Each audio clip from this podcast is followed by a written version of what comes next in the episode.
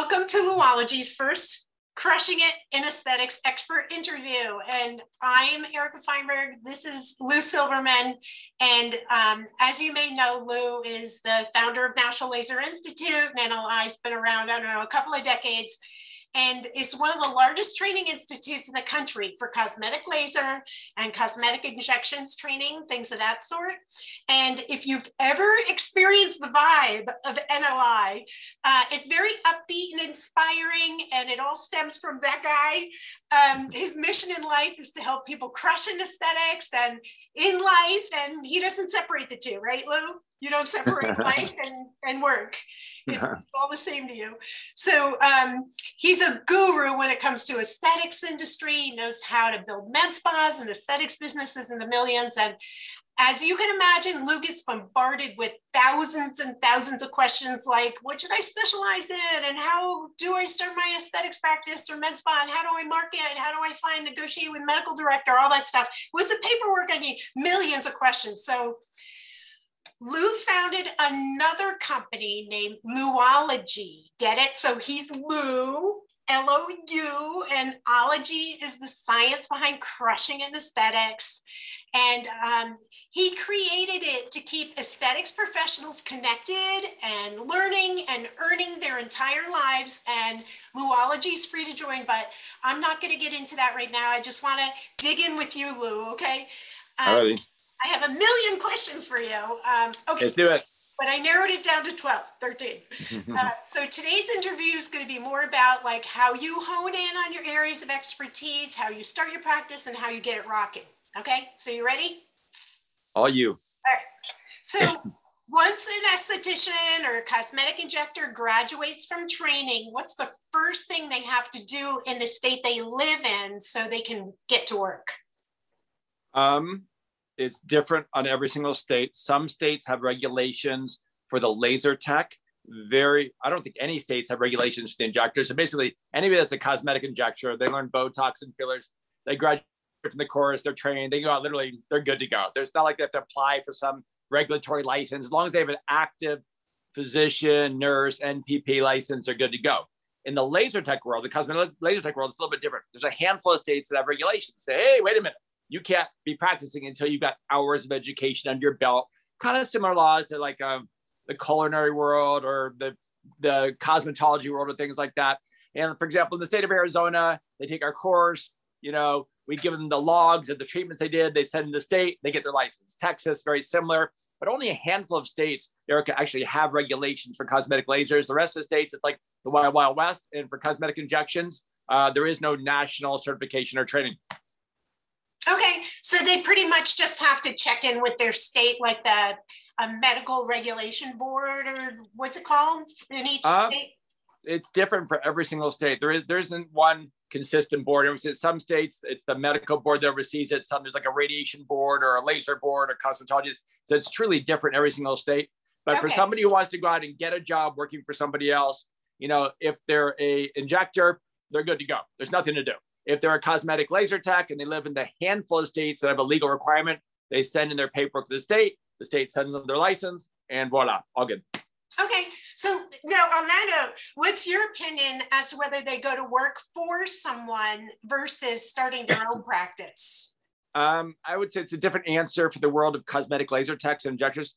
When I got in this business 18 years ago, I'd say 80% of the cosmetic injectors, which is primarily a nurse driven market. For every 100 people we train, I feel like it's like 85 nurses, NPs, PAs, maybe you know 15 doctors. And the doctors, of course, integrate it into their existing practice. You know, pick up a day or an hour here and there. And the nurses, I find, are doing more part time or full time. And when I got this business, I think 80% of the nurses and NPs and PAs actually got a job working for someone else, working for a plastic surgeon, a derm, a primary care office, or, or a med spa, whatever it may be.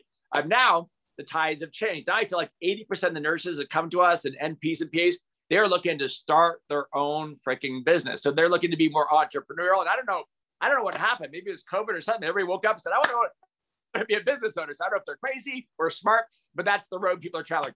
Now, the world of cosmetic lasers, little different game because there's more of an expense involved. A cosmetic nurse can open up the practice tomorrow and spend next to no money because you know you order ten thousand dollars of Botox, you don't even pay the bill for three months. They carry the paper, they give you terms, not a deal. But if you're gonna do cosmetic lasers, you got to buy a device. There's there's a there's an expense amount. It may cost you a thousand bucks or two thousand bucks a month. So not everybody can go afford a device. It's going to cost fifty or hundred thousand dollars. I find like 90, 94% of the people that take cosmetic laser training usually end up getting a job working for somebody else in med spa, doc's office, and GM, whatever. But for the ones that are entrepreneurial, have access to investors or funding, then they go out, they buy a laser, they rent a space, and then they become, you know, entrepreneurial business owners too. So a couple different directions people take, and they're, they're pretty similar. But I'm a strong advocate. Even if somebody has the money to start a business or the uh, cojones or the or the guts, you know, I'm, I'm a big believer. You know, get some experience out there. You know, walk before you run. Don't quit the day job. You know, you know, get rocking, rolling, get some income coming in, and then go for it. You know. Mm-hmm. Yeah, well, that's sort of interesting. So you you sort of um, answered a little bit of this next question. Is like if someone's new uh, and they're they're more on the technical side, tech, you know, the aesthetics tech side, how can they get creative to get experience under their belt? Like I, we hear a lot of complaints. No one's willing to hire me. I don't have any experience, especially if they make money to live. So I'm assuming they have to like have a job and then maybe dabble in this, but how can they get really creative to get that experience under their belt? So in every single industry in the world, I don't care whether somebody's going to be a graphic designer, a chef, a hairstylist, a cosmetic laser tech, an injector, a motorcycle mechanic. It's always the chicken egg thing. How the heck do I get a job when I have no experience? That's that's like that's like I mean, so many people get freaked out. They don't even want to start a new a new trade because they're scared of what if. You know, what if I don't? Well, think about like this in every single career in the world, all of us, including you and me, we started with no experience. So how the frick did we land that first job? Well, obviously it was not from our experience because we had no experience. So somebody fell in love with us as a person. They said, you know what? I'm going to roll the dice and Eric and Lewis. They seem sharp. They seem organized. They got a good vibe and I can teach them the skills, but they're the person I want to build, to build this business, build this brand. So when people are out there looking for a job, they kind of get it backwards. They get so caught up in, oh shit, you know, I'm stepping this new field. It's fun. It's exciting. I got good training, but you know, they get so concerned about the perfect resume and how am I going to compete against these people out there? Their minds in the wrong place. People buy people, Erika. So as a business owner in a service industry, now keep in mind, we're not um, we're not training people to be uh, computer coders or electrical engineers or graphic designers, but you need a certain skill set. Mm-hmm. With all due respect um, to the graphic designers and coders and engineers out there, I mean, they could probably have a very dry, boring personality, and I'd still hire them because I'm hiring a skill set. But in this business, when people are dealing with people, and my providers are doing injections and lasers, it's a relationship business. My number one concern is are they along? Are they going to connect? Are they going to jive? Are they want to, you know, you want to go back to your hairstylist, not just because they give you a good haircut, because they make you feel special. They're your therapist, your life coach. You're talking about your husband and wives and, and vacations and dogs and kids and all those things. So people just have to win somebody over to get in the door because any smart employer will know that they can give somebody more skill sets or they can give some more experience. You can't give somebody a smile. You can't give somebody charisma or eye contact or teach them how to dress and all those things. So you just got to get in the freaking door somewhere and then you're off the races. And keep in mind, okay, um, this is a big business. Medical aesthetics last year was $16 billion, which means consumers like you and I reached into our pocketbook and spent $16 billion last year. They say in 2030, it's going to hit 30 billion. So uh, that's quite a lot of business out there. Um, the last time I checked, this is about four months ago. Um, and let's see, right now we're filming this. We are in, what are we in? Are we in June of 2022? I'm losing my mind. Is that we are June? yeah. So in June of 2022, there's about 6,500 med spas open for business. When I got in this business 18 years ago, there's one. There's probably gonna be like 10,000 before you know it. But that only represents like a piece of the pie. The hmm. bigger piece of the pie is all the services that are happening at, you know, the doctors and the physician's offices. It used to just be plastic surgeons and derms doing the aesthetic skincare stuff. Now they do it, but they're the minority. Every Eric, I promise you, you go to your OBGYN tomorrow, look around, your OBGYN, your primary care doctor, they're offering Botox and cosmetic lasers. So the world is changing. All these medical professionals are looking for a cash business ad with no insurance hassles. So the opportunities are endless. And in, in the last eight years, publicly traded gyms, Lifetime Fitness and Equinox are adding med spas and you know health. I mean, just it's becoming so mainstream. Mm-hmm. I joke about this, Erika, but I honestly believe from the bottom of my heart that one day in five, 10, 10 years from now, you're gonna walk through Walmart, you see, you know, the McDonald's, you see the little tire place and guns and the, the get your eyes checked. You're gonna see a little mini med spa in Walmart and in mm-hmm. Target. And like you're gonna be driving through in the next, you know, the futuristic In and Out Burger McDonald's you know, they always try to supersize, you know, a hamburger, fries, and a Coke and put your leg up here. We're going to zap you from laser hair as you're driving through, you know, maybe, maybe you won't get that crazy, but you get what I'm saying. You get the point. The business is growing. Oh, that's great. It's hard because I can't make noise on a Zoom interview. I can't make noise or it cuts you out and you're making love. but Lou, you hit it so big. And I think that's even bigger. That number is even bigger than the pornography industry, how large that is. exactly. So, uh, you know, it's funny because the Revelana, the software part of the business, I'm dealing, I'm working with a gal who was a pediatric nurse. Now she's, mm-hmm. you know, in her own med spa um, a neurologist who works on men's sexual health and stuff. Like he's now like wanting to get away from that insurance business onto this. Yeah. And so it's amazing. And then, so the other thing too, this is another nurse. She was a, a veteran. Um, I mean, she was she was in the military. She's retired, but um, uh, this comes up a lot. So the next question, and I had pointed her to some um, military resources, and she said they're fantastic. But how can someone land funding if they want to start their own practice or med spa? Like, what's the best way? And there's like Hispanic ones and, you know, like support organizations for specific kind of um, religions or, you know, the where you're from, whatever. There's a lot of niche support organizations. Yeah, I mean, once once in a while, there's like these these funds and grants for you know single moms and yeah you know, if you're from a ethnic community or blah, blah, blah, blah. There's definitely things out there. If you kind of dig deep enough, you can find them. I find most people who start a business and there's a capital requirement, they need 20 grand or 50 grand. Typically they're going to friends and family first. And then oh. if they don't have friends or family with money, then they go to the, you know, what we call the angel investor, just some rich friend who's worth sold their company for $20 million and has some dollars to play with. And very rarely do you see somebody in our world going out to a private equity firm or venture capital. That's more for like the big boys who are doing a zillion dollars in sales. Yeah. Yeah. I, I, find it's, it's family, friends, money. It's, it's, it's take out a home equity loan in the house. You know, real estate's going through the roof, and you used to have 20 grand equity in your house. Now you got 200 grand. Where you take a loan of 50 grand against your house and start the business. I'm seeing a lot, a lot of that kind of stuff. Yeah, that's really Lou. That those are great points, and especially if someone wants free treatments for life, um, it's a great trade. So that's a really good point, Lou. And so on that note, like what are the top things you need the money for? So when somebody starts a practice, regardless whether they're doing a little small scale, like renting a room for 700 bucks a month and, you know, a shoestring budget and 200 square foot spot, or whether they're doing a fancy, crazy med spa like a National Laser and it's 10,000 square feet, we all need the same things. We all, A, have to pay rent. So the rent can range from as little as 500 bucks a month to a zillion dollars a month.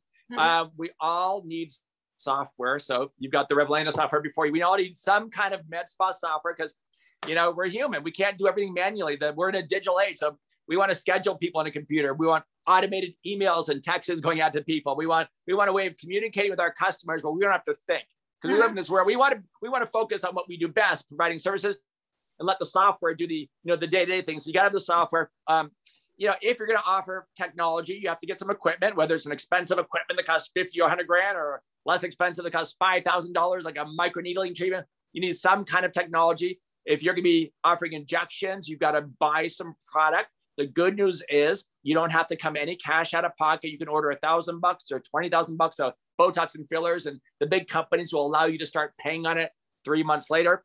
Uh, you need basic office supplies. You know, you need the phone, you need the fax, you got to pay your air conditioning bill and your lights. And, and then you may just need some furniture because when somebody steps in the lobby, I mean, I know you're on a budget, Erika, but they can't sit on the floor, right? So we may have to buy a couch or a chair or some things like that. And um, and you know, you want to look the part, you want to get the scrubs, and you know, you want to sell some skincare products. You pick up a couple lines to promote skincare, and then you got to make sure that you are a regulatory compliant. There's laws out there called like HIPAA and OSHA.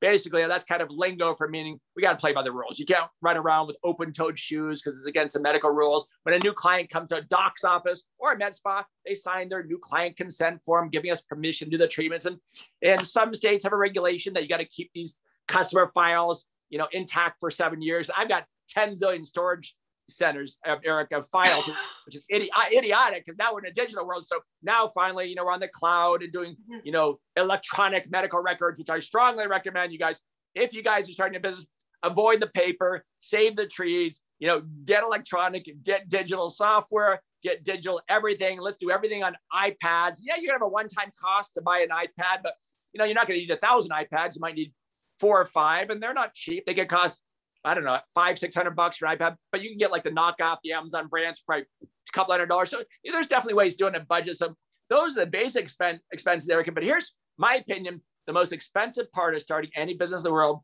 is nothing what I included in my opinion, the most expensive part is what we of course call working capital. You know, the money we need in our piggy bank to get rocking and rolling to pay the bills until we turn a profit. Because I've, I mean, you tell me, but I've never seen a business in the world, or I'm sure it happens now and then, very rarely, maybe 5% of the time, does somebody open their doors and that first month they're turning a profit. Usually people, you know, they're, you know, they're upside down. So let's say your expenses, Erika, was $4,000 a month to pay all your bills. Well, maybe your first month you get 2000 bucks a clients, which is a good start. Well, you're upside down, two grand, two grand came out of your piggy bank, and that's your working capital. And now maybe your expenses go to 10 grand a month. And so, you know, so that to me, I think is kind of the thing that people don't really think through. Like, how long will it take till I turn the corner and make a profit? And I need enough money in the piggy bank. So I always tell people, whatever you think is going to take you, double it. If you think it's going to take you six months to turn the corner and break even, and you're not, your monthly overhead is, let's say, five grand a month, I would say make the assumption you're going to do next to no sales. You know, maybe you're going to do like a couple grand a month. So if you're burning five grand a month for six months, that would be $30,000 you need working capital. But now I'm saying, Lewis is saying double down, double it. So now 30,000 becomes 60,000. Now that's with doing no sales at all. Of course, if you did 30 grand in sales that year, you wouldn't burn 60 grand, you'd burn 30 grand. Of course, the quicker you get moving, the less working capital you need. But I think that's where I think there's statistics from the Small Business Association, SBA.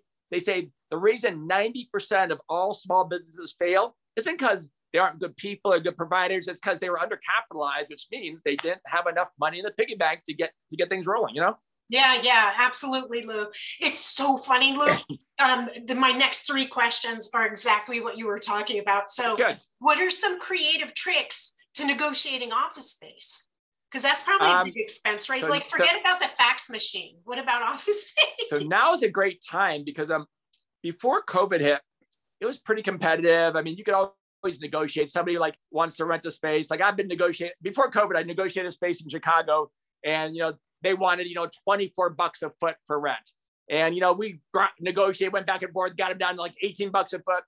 And then um, COVID hit, and the world went kind of crazy. And now so many people are working remote. I feel like the commercial real estate game is getting softer. Residential real estate, for whatever crazy reason, you know, you own a home, it's worth twice as much now as was before COVID. But the commercial market, so many people have gone remote and don't want to come to work. Maybe it's because of dogs, kids, family enjoyment, yeah. or gasoline. And so I think because of that, the commercial real estate market is starting to slowly get softer. I think it's going to get worse and worse and worse. In fact, I think the best example, I was at the mall the other day and I saw a little Tesla auto dealer at the, um, I think it was a Fashion Square Mall in Scottsdale, Arizona.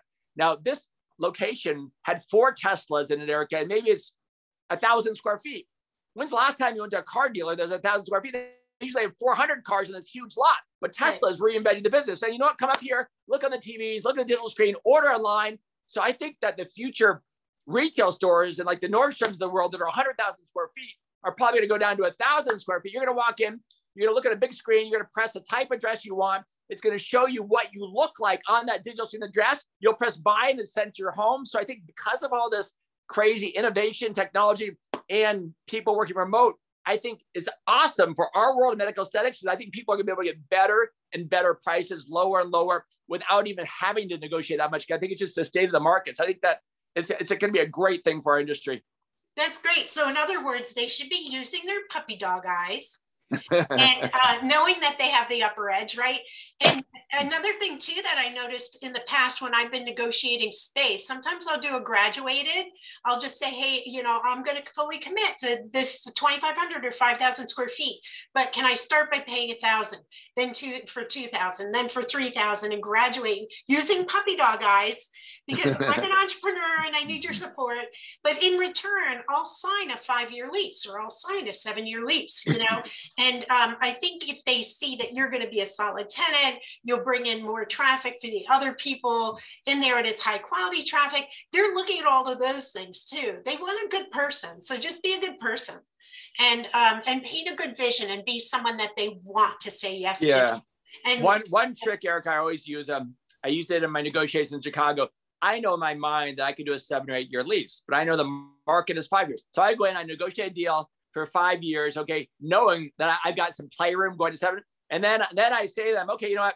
Okay, we've agreed upon these terms, but I really need an extra fifty thousand dollars for tenant improvements. I really need the rent to be five hundred bucks less a month. I know, I know this is our deal, but tell you what I'm gonna do for you. I'm gonna take the five-year lease. I'm gonna give you three more years if you give me the money I want, and voila, done deal. It's like so they feel like they're getting something, which they are, but I was ready to give it from the get-go anyway. Ah, so you brought something up that wasn't on my list of questions, but very quickly, I want to blow through this because there's bigger things for us to get into. But you mentioned this this um, concept of tenant improvements.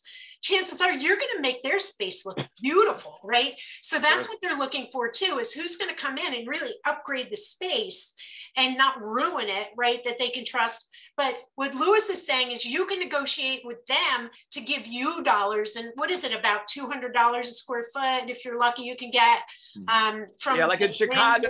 They get in Chicago, the going rate is actually was 30 bucks a foot. We got them up to 50. So we have a 6,000 square foot space there. So we're getting um 6,000 times 50. They're giving us $300,000 cash towards a build out. Now, granted, it's going to cost me a lot more than that, but that's a nice chunk to help me out. That's great. So it's like 20 to 30 square foot, but go for $200 a square foot. Yeah. Yeah. As much as you can get, as much as you can get, right? um, all right. And then um, also like, how do you find all the pre and post care paperwork? Um, is there liability or releases needed? You, you touched on that. Like, how do you even find that paperwork and, mm-hmm. and know what you need for the well, When I started my business 18 years ago, and I had to gather all this paperwork, you know, client consent forms. I'm saying, I went online, okay, where can I buy this? Can't somebody sell it to me? Nobody would sell it to me, Erika. And I couldn't even find it. And I found out it's because the regulations are different in every single state. Nobody wants to sell because, well, the, the paperwork that's clean and legal in Arizona isn't clean and legal in Texas or California. So that, each one has to be kind of custom tweaks. And there's basic things. You go to the doctor, it says your name, email, phone number, you know, what drugs you're taking, blah, blah, mm-hmm. blah, blah, medical history. And then but so really the best way to do is kind of get some foundational forms, which, you know, we can supply through Louology's. There's some foundational forms as a template, as a baseline, a starting point, and then go pay a healthcare attorney for two hours of time, a couple hundred dollars. Okay, can you tweak this so it's clean and legal based on the state I live in and based on what I'm doing? I don't I, I don't encourage people to play attorney and try to save 400 bucks because it'll right. bite you in the ass one day, you know? Okay, so there's two different sides of this, and you touched on this, so I'm going to say it again because I I want everyone joining at least for as a free member of Louology. It's just louology.com. Go there; it's free. We're going to be filling that resources part of the library with the pre and post care paperwork, which is usually pretty universal. So if you're doing tattoo removal, um, it's pretty universal how you prepare someone for that and then what you tell them after you treat them.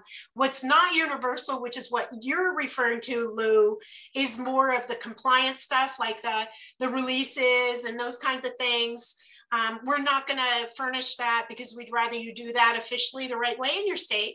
Um, but we'll have things too and uh, in there that are really going to help fast track you in um, for full access members of Louology. And then, so what are the systems you need? Is like, is an EMR required? And if you have an EMR, does that mean it is HIPAA compliant? And do you need that stuff? Like, how can you explain that? Um, you don't need electronic medical records, but it'll make your life a lot easier to be digital, especially if all the systems talk to each other. So, so it's a pain in the butt to set up because you got to take all your files and charts, you got to scan them into the EMR computers. That, that's a project. You know, you, you pay some kid 12 bucks an hour and they spend a month doing it. Yeah, you spend a couple thousand dollars, depending on how big a database you have. You know, if you got 10 people, it takes you five minutes. If you got 10,000 people, it's gonna take a little time. But the hardest part is to transfer the data from the, the manual paper files into the electronic records and into the software. And then once you get that done, then it's smooth sailing, Erika. Then, then you're off to the races and you're just paying a small monthly fee for your software. And it makes life so much easier because what can go wrong in the business world will go wrong. I mean, I hate to say this, but computers break, they freeze, buildings burn down. I mean, let me ask you a question, Erika. Has your has your iPhone or Samsung ever frozen where it just doesn't work for a second and uh-huh. barfed and you've lost contact information? You want to scream and yell? Well, well, welcome. Now we're in the world of the cloud, and so you know now it's like we have this this data saved in the cloud. So the building bur- building burns down, it would suck, but it's okay. We have insurance, and all our data and information and client information is in the cloud. So by using the electronic medical records, the EMRs, and the Revelana softwares and the softwares of the world, you know, we're protected. We're, we're, safe. Okay. That's great. So one of our Revelana clients, a software client, he's a doctor, um, and he's using an EMR and he's paying six hundred dollars a month. And yeah. I've he's had it since 2013. so from what I've noticed in the market, it looks like the prices of EMRs have come down a lot, and he's still paying very high old-fashioned prices. So that's something I'm going to be researching for Louology and Revelana to get that answer in there, like what EMR should I be using?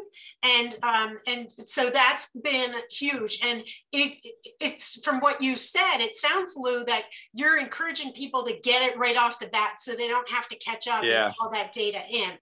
Um, yeah, we, we use one we use one called Aesthetic Record. To be honest with you, it's a, it's a nice brand in the industry, but I really don't know. Is it the best? Is it worst? Is it mid market? Because there's always things that you always find these things that it can't do, and you get frustrated.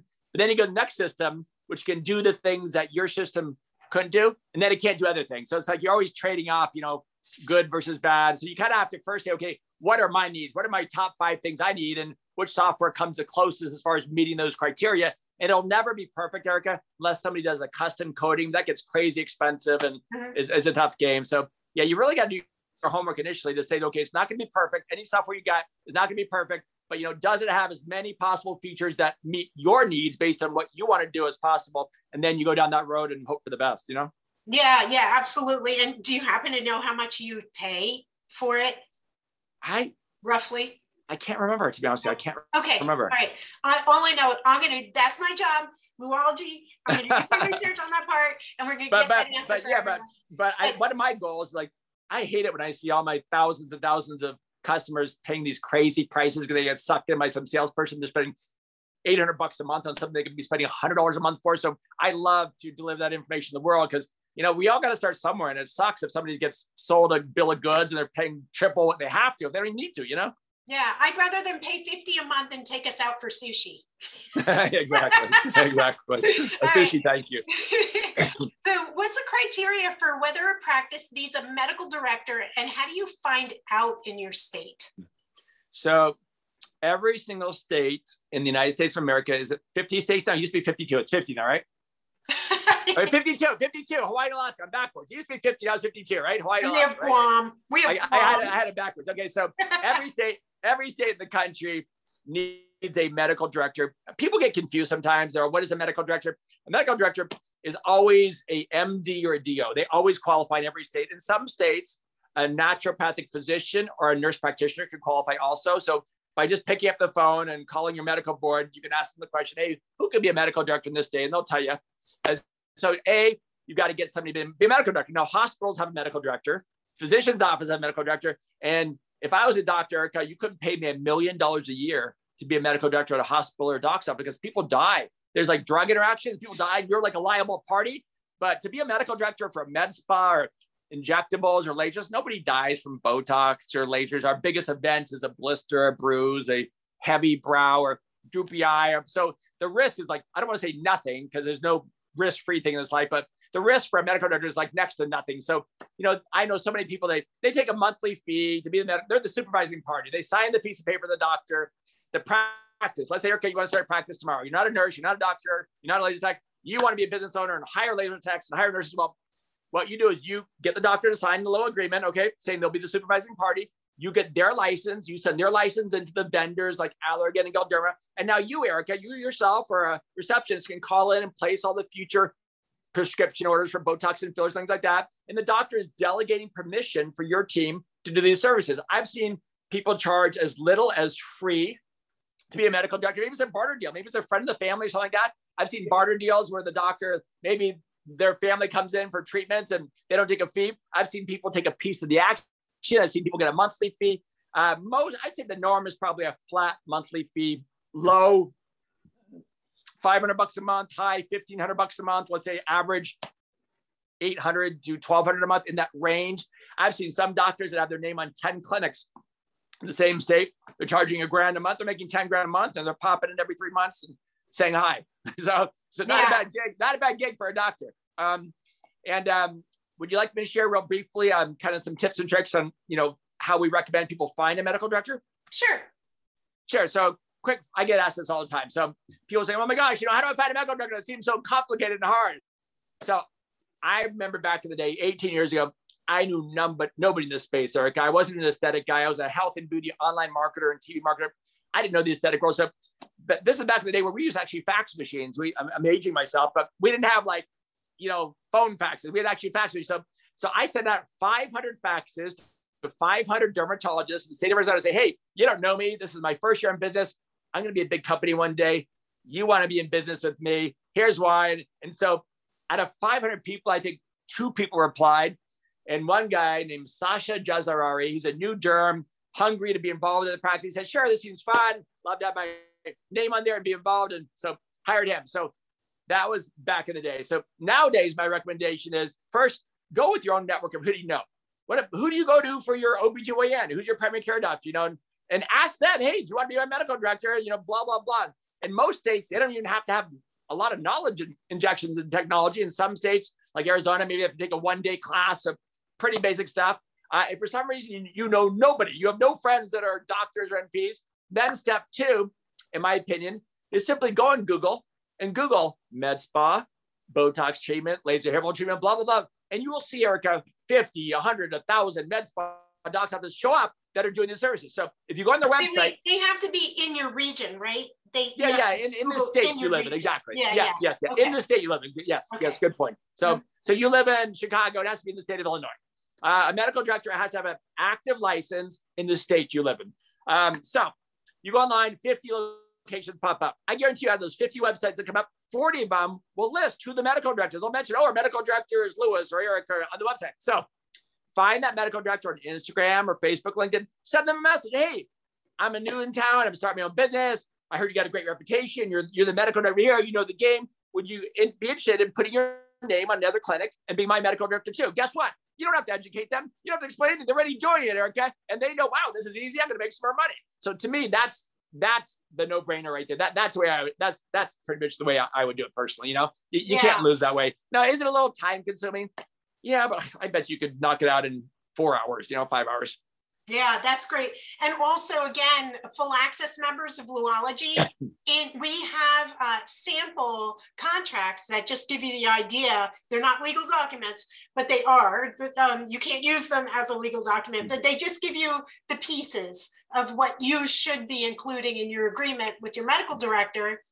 Um, and also, you wrote, and we have that in the resources too. You wrote a really great email of what you say to even say hello and try yeah. to get someone to to get back to you to have that meeting about being the, the medical yeah. director. And honestly, I think that's the easiest part of starting a business, Erika. A lot of people freak out about that and stress out.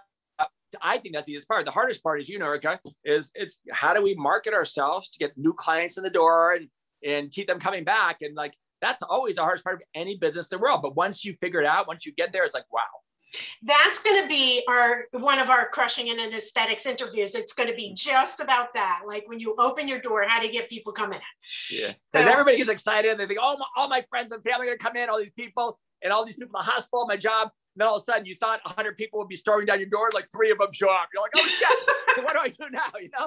Yeah. So we'll get there. Okay, but, that's part of the journey. Yeah, we're definitely going to dive into that. It's important. But okay, so I have like three questions left, and they're really, really good ones. So, like, how do you even figure out what equipment to buy what technology do you like the best? Like what do you start with? And and again i want to preface this by we keep saying again and again and again don't go overboard right away. Just hone in on what's the best choice for you and work your way out from there as a growth strategy right? So how do you even figure out what equipment to buy and start with?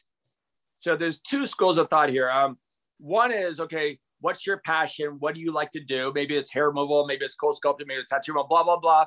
And then the other thing is, okay, well, forget what you like. What's the market asking for? What's the market demanding? I remember back in the day, I didn't tell you this, Erika, but um, back in the day, this is going back to 1997, I was obsessed with smoothies. I still am. Uh, but um, there was uh, really no big players across the country. There's one company called the Juice Club, which has just opened up and I decided to open up a smoothie bar. So I opened that because I love them so much. I opened up a little smoothie bar in Old Town Scottsdale and on the strip of Las Vegas, Nevada. And then I quickly realized that uh, the Juice Club got an investment from Starbucks. They blew up, became this big company. I was ready to get killed to go bankrupt. And then I then I realized, Erika, that I got in the business for the wrong reason. I got in the business because it was like a hobby and fun and a passion, but I didn't really look out there and see, okay, what's the demand? How many people are buying smoothies a day? And you know, I didn't think of the fact that, gosh, what if supermarkets like Whole Foods start offering smoothies and, and restaurants starting smoothies? I didn't realize like that could destroy me because then it's like, you know, so so I kind of jumped too fast on this passion and emotion for me liking smoothies. And I should have done more market research on, you know, how many people get smoothies, where do they get them, what do they cost, what's the competition, blah, blah, blah. So my recommendation is first, yes, know what you like doing. But then second, see what the market is. A lot of people get really excited about tattoo. But, oh, my friends have tattoos. They want them off. You know, they got their ex-girlfriend or boyfriend on the body on their body, and now they broke up. And so I'm to get a tattoo because it seems cool. It seems growing. Well, you're right, it is growing, but people don't realize it's a niche, Erika. It's, it's like one of the smaller niches. I mean, hair removal is way bigger than that. Botox is way bigger. Skin removal. So, but but people get excited. They jump in, and they don't really say, okay, well, how many people in the state I live in have tattoos and might be removing them? You really got to look at both sides of the equation. So once now you now you know what you like and what the market's asking for. Then you get into okay, do I want to be another one of the many out there and be a marketing machine and figure out, or do I want to be more of a niche provider and find some technologies kind of more niche and unique and one of a kind and kind of have that have that point of difference? And, and then also, what's my price point? Because there's devices that are five grand and 150 grand. So there's there's but here's what's interesting. You would think if you buy a more expensive device, Erika, that costs like 100 grand, you can charge a higher ticket. Not necessarily. Devices that do hair removal, they can cost 80 to 100 grand. But if the average ticket is 200 bucks, that's not a big ticket. And then there's devices that are like the SkinPen or this microneedling pen costs 5,000 bucks. The average cost might be the same, $200. Right. So that's a better return on investment. You buy a device for five grand, you charge 200 bucks versus buying a device for 100 grand, charge 200 bucks. If you can do the same amount of clients per month, that's a no brainer to me. Buy, buy the cheaper one in that case. Now, if for some reason for laser hair removal, you could see 15 clients a day and on the microneedling, you can only see three, then maybe it makes sense to buy the more expensive device. So there's a lot of variables out there. Uh, people, the biggest mistake I see in the industry is people go out and they buy two or three devices from the get go because I'm going to be rich, I'm going to be famous, I'm going to build this big brand, which is great to be excited. But and even if you have the money, I think it's idiotic. I think you always got to walk before you run because, mm-hmm. you know, like when I started this business uh, back in the day, now I've got millions and millions and millions of dollars of equipment that I don't pay for. The biggest companies in the world, they give it to us for free because they want the exposure. But back in the day, 18 years ago, I bought two devices. I bought a laser hair removal device that the representative told me could treat any skin type, whether they're as dark as Denzel Washington or as light as Nicole Kidman. This is the laser hair removal device. I found out six months later, laser, uh, Erika, that they lied to me, and it, I, I called you laser. I'm so that they lied. That's the name. By the way, that's the name of his dog. He just yeah. called me the name of his dog. Yeah, yeah, yeah. It's we'll a very pretty dog. It's a very cute dog. but uh, but anyway, so I found out this laser I bought, they spent eighty thousand dollars for, could not treat skin types fives and six. It couldn't treat African Americans or Asians or Middle Easterns or Italian or from Mexico. So I'm like, geez, I feel like I threw away eighty thousand dollars. And I did the same mistake on a tattoo removal device. They said it can treat any color ink, black, blue, green, red. And that wasn't the case. So I jumped too fast. If I was mm-hmm. smarter, probably would have bought one device, played it out, and realized like, oh no, no, no, no. I mean, just so we all get excited and we move too quick. So you really gotta, in hindsight, what I should have done is once I got sold by the rep and got excited about the direction I was going, I should have not listened to their references. I should have picked up the phone and called complete strangers I've never met who own the same device and hey, tell me the pros, tell me the cons. I mean, I mean, I find myself everybody says, Louis, you're such a smart guy, you're so intelligent apparently not, because I didn't pick up the phone and ask somebody, you know, can this laser hair removal treat every skin type? Can this tattoo? If I'd asked those questions, I would have saved two hundred thousand dollars by just slowing the frick down. You know. Mm-hmm. Yeah. Hey, a couple things I want to that this is so powerful. Um, a couple things I want to point out is number one, my experience inside of National Laser is that when you are around your instructors, around you, like you guys have so much knowledge in your heads. So pick the brains, get a mentor, join Louology, whatever you have to do, like have a mentor to turn to because the market, this is the other thing, your, your clients are going to tell you what they need next. So you make your first decision. It's that client base that should be telling you where to go next. And then you turn to a mentor and say, This is where I need to go. What's the best choice? Um, and that's the way you should go. The other thing I've noticed too, which is brilliant, like the students in, I don't know if they're called students, but your students in your institute, when they're going through training, the trainees, sure. they're getting treated as models like by other technology they're not even being trained on. And they and then they end up saying oh my god i love the you know and and then they learn that they love that treatment and that's what they want to specialize in. So you've said this in mentor sessions like go get treatments too. If you can't do it in the training program and get it like while you're there um, go book one and experience it and see what it's like. And if they suck, that means you can get into that market and compete and not suck, right? If they yep, just exactly. suck as people. So um, anyway, with that's another. That's also something we can really unpack in just one session of crushing it. So we'll get into that. So you ready for another question? Sure, sure. Okay, so how do you buy it? And does it need to be registered? Is it inspected by the state? Anything like that when you get the technology? So to buy technology, typically you have to be lined up with your medical director because the laser company that sells you the device wants to know that you've got that supervising party. So you're playing by the rules. Um, and a lot of people get confused because everybody talks about like um, uh, you lease a laser, you know, or finance a laser. So when you lease a car, finance a car, the way it works is like if you finance a car, let's say you're paying 500 bucks a month for the car. If you lease a car, maybe you're paying 350 a month, but you have to give the car back after five years. If you're financing the car, you're paying more money, but you get to keep the car. So in laser, um, regardless whether they call it a finance or a lease, it's yours. It's yours. You're keeping it. It's all semantics. So typically they want you to put down 10 or 20% of the cost of the laser based on your credit. So if a device is 60,000, you'll put down six to $12,000 and you'll make a monthly payment, typically over three, five, seven years, whichever term you choose, and whatever the market interest rates are, until it's paid off. Now, um, the good news is payments are the way to go, in my opinion. You never want to pay cash for a laser device, even if you can afford it, because it's kind of like a car. Very few cars hold their value, Erika. Maybe the collector items from years ago, but you know, I bought a um, let's see, um, uh, last car I bought was a Jaguar F Type five years ago. I think I paid $85,000 for it. And I looked the other day and even this is a hot market for used cars. Even this hot market is worth 30,000. So I'm upside. I lost $50,000, right?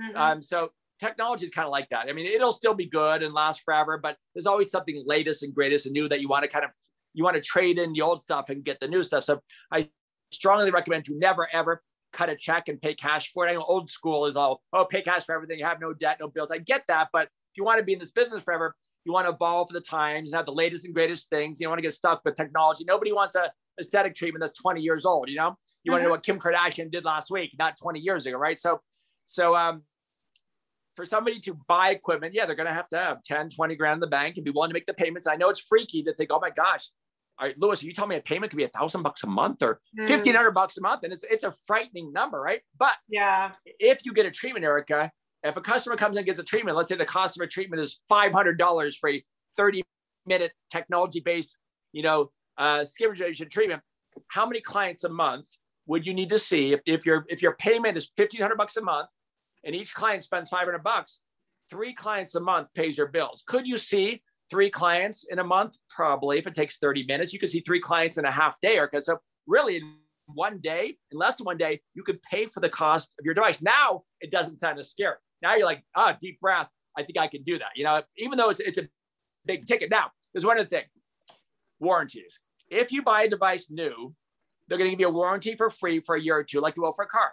Um, and then you'll have to continue paying for the warranty if you want it fixed anytime the software, the technology breaks. Now, some devices are workhorses. They could go years without breaking down, and some break every six months because they're tied to software.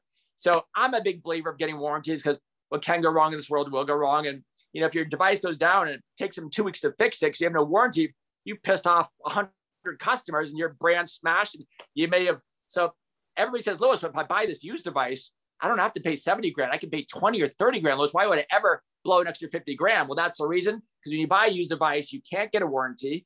Hmm. You've got to get it fixed yourself. You think you can get it done in a couple days. A couple days turns into a couple weeks. Yes, you save 50 grand, but if you pissed off 300 clients, they're slamming you on Yelp, you're bankrupt. It was the worst decision ever made. So you're kind of like, what's the term, Eric? It's called like penny wise, dollar foolish. Like you're trying to save, you're trying to save a penny and it costs you a dollar, you know? Mm-hmm. Yeah, right on. So this has been so. I, even I feel smarter after this. I love it. Um, and you know, the last two questions we already answered. This one, what's the biggest mistakes aesthetics professionals make when they start their practices? It's about making stupid buy decisions, jumping in without without your research, and um, going too big too fast yeah. you know let it grow right and this last question i think i'm going to save for an entire segment on its own crushing it in aesthetics what's the number one best way for an owner um, or esthetician to get their practice rocking. That's another. So we'll cover that in another. Yeah, that that's a session itself. We can talk yeah. about that for hours. For yeah. Hours, yeah. And and I want to interview, even though this is your show, like I want to interview you um, for that because I I had I don't know about you. I but what if class. I can't answer the question, Erika? You're putting me on the spot. I'm gonna freeze. so I had a blast, and this is a this is a perfect way for us to wrap up our inaugural crushing in aesthetics. I just got the chills. I just love this. Um, we want to start with a great guest, so we started with Lou, the best, and um, we'll have a different professional on for specific subjects like branding and legal. Hopefully, we can get your lawyer friends, um, yeah. marketing, recruiting, compliance, that kind of stuff. Um, maybe EMR, technology, that kind of stuff. So you can influence our topics too. So um, we're here for you. I want you to know that. And you can either email us your needs at crushingit at louology.com or message us on social at Ask Louology. And we are very, very grateful to have you part of our community. Please um, we're excited to keep you learning and earning and making it seem easy and fun. Um, so please follow us, subscribe, stay invited. Okay. Any parting words, Lou? Because I'm going to say bye for now. Yeah, because um because we live in a world of social media, I encourage everybody to follow us on Instagram at Ask Louology, like ask a question, ASK Louology. There's all kinds of fun tips and tricks and motivation, inspiration. So you're constantly be coming up, you guys, with questions and ideas and will this work and what does this cost? So hit us up. We're here to help you. We're here to serve you. I mean, obviously, all of us are out there to earn a living, you know, and we're excited about launching our Revelana software. And, you know, that'll be a, you know, a huge, you know, revenue stream for us. But it's going to be awesome because, you know, when we put that out in the marketplace, we're going to be like way lower than the marketplace. It'll be the best value out of the marketplace. But our, my real goal is to provide content, information, education. So you guys don't make the mistakes I made. I made a zillion dollars mistakes. And thank goodness I've got 18 years under my belt. I can say, hey, do this, don't do that. And I want you all to succeed. I, I, I, I thrive off healthy competition. There's plenty of room, Erika, for everybody. I don't care if there's a thousand people in my block that are in the same business. There's such a big marketplace. We all can get our piece of the market. So it's just so much fun to help people grow and earn more money and learn and just get pumped and see them watch their dreams come true. So that's what it's all about for me. Ah, I love it. Me too. Again, I got the chills again. So my name's Erika Feinberg. Um, this is Crushing It in Aesthetics with Lou Silberman. Um, Lou, it was an absolute pleasure. Thank you so much for devoting your time to this. I hope you absolutely. All, all right, and we'll keep it going. We'll keep it going. Thank you, Erika. All right, bye for now.